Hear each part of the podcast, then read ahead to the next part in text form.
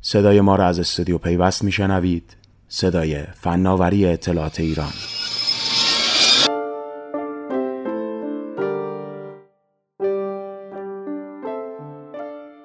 اخیرا که دیگه حک زیر های دولتی ایران یه خبر عادی شده یه عده تصور می‌کنن اگه شبکهشون رو آفلاین نگه دارن دیگه ممکن نیست پای هکرها به اونها باز بشه.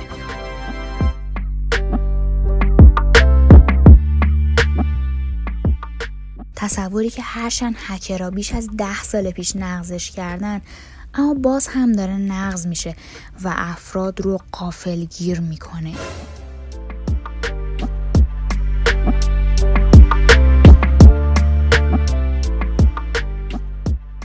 و هنوز بسیاری از این نوع حملات کشف نشده.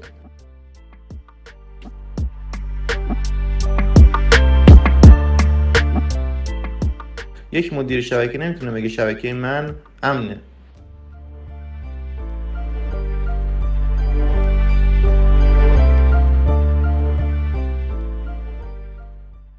آیسانم هنوز همینجا تو ایکست ده و چهارشنبه های پیوست.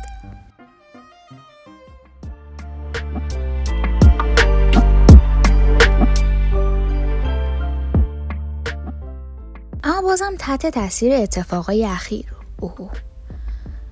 به سراغ یه بحث نسبتا داغ رفتیم و با امیر کیانی کارشناس امنیت سایبری درباره حک شبکه های آفلاین حرف زدیم.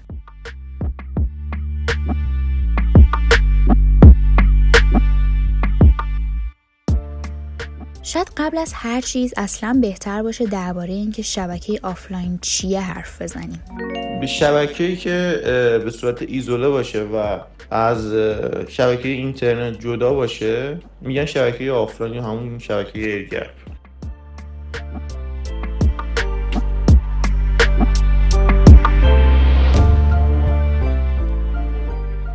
حملات air gap یا همون نفوذ به شبکه های آفلاین و ایزوله جزو تحقیقات رده بالا در حملات سایبری نوین هستند و هنوز بسیاری از این نوع حملات کشف نشده. پیشنهاد تحقیق در مورد این حملات هم دانشگاه بن‌گوریون اسرائیل هست.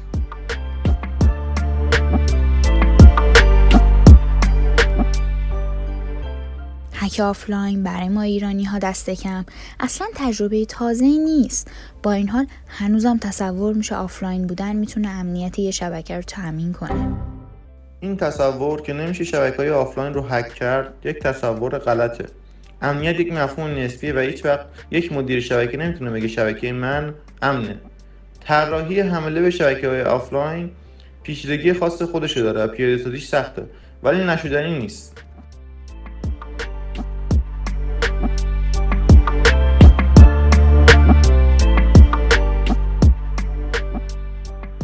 بعد از ماجرای هک صدا و سیما و حمله به سازمان انرژی اتمی خیلی راجع به این بحث بود که این شبکه های آفلاین شده چطور راه نفوذ رو برای هکرها باز گذاشته یعنی شاید اساسا هک آفلاین چطور رخ میده.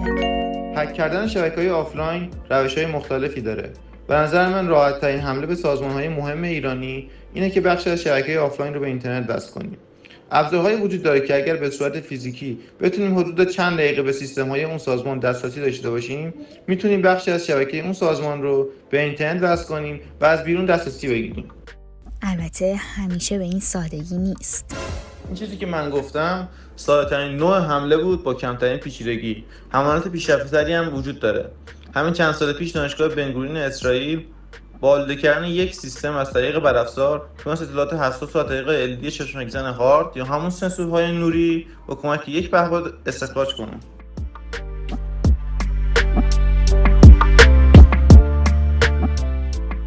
با استفاده از سیگنال وای فای، موج صدای بلندگو، فرکانس های رادیویی و حتی سیگنال های CPU میشه این حملات رو پیاده سازی کرد.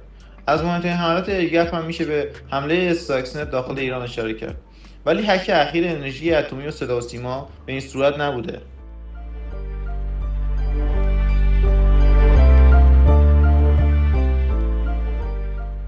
البته ظاهرا آفلاین هکرها با آفلاین سازمان ها فرق داره. آخه بعضیشون حتی اصلا خبر ندارن که شبکهشون به اینترنت متصله. چیزی که تجربه ثابت کرده اینه که اکثر این شبکه ها جایی به اینترنت وصل بودند. و جالبه بهتون بگم که اکثر مدیران آیتی اون سازمان اطلاعی نداشتن که بخش از شبکه به اینترنت متصله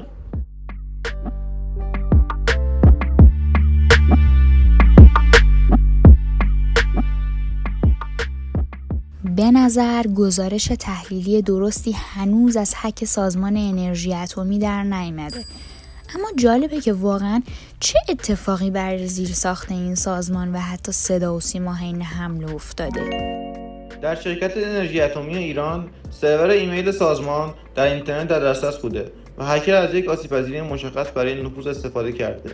شرکت انرژی اتمی در اصل از یک نرم اوپن سورس که فارسی شده بود استفاده می‌کرده و شرکتی که مسئول فارسی سازی این نرم بوده اقدام برطرف کردن آسیب پذیری نکرده.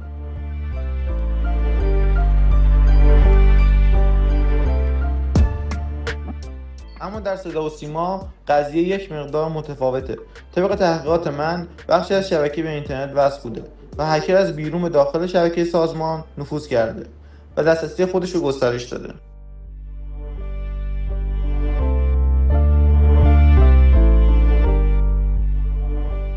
حالا که آفلاین بودن هم سپر دفاعی خوبی برای مقابله با نفوذ هکرها نیست یعنی هیچ راهی برای جلوگیری از این حملات در شبکه های آفلاین وجود نداره؟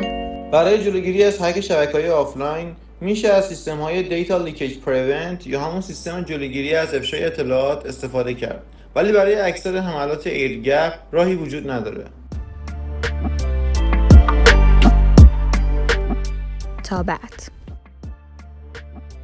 هر چهارشنبه شنونده آیکست از پیوست باشید.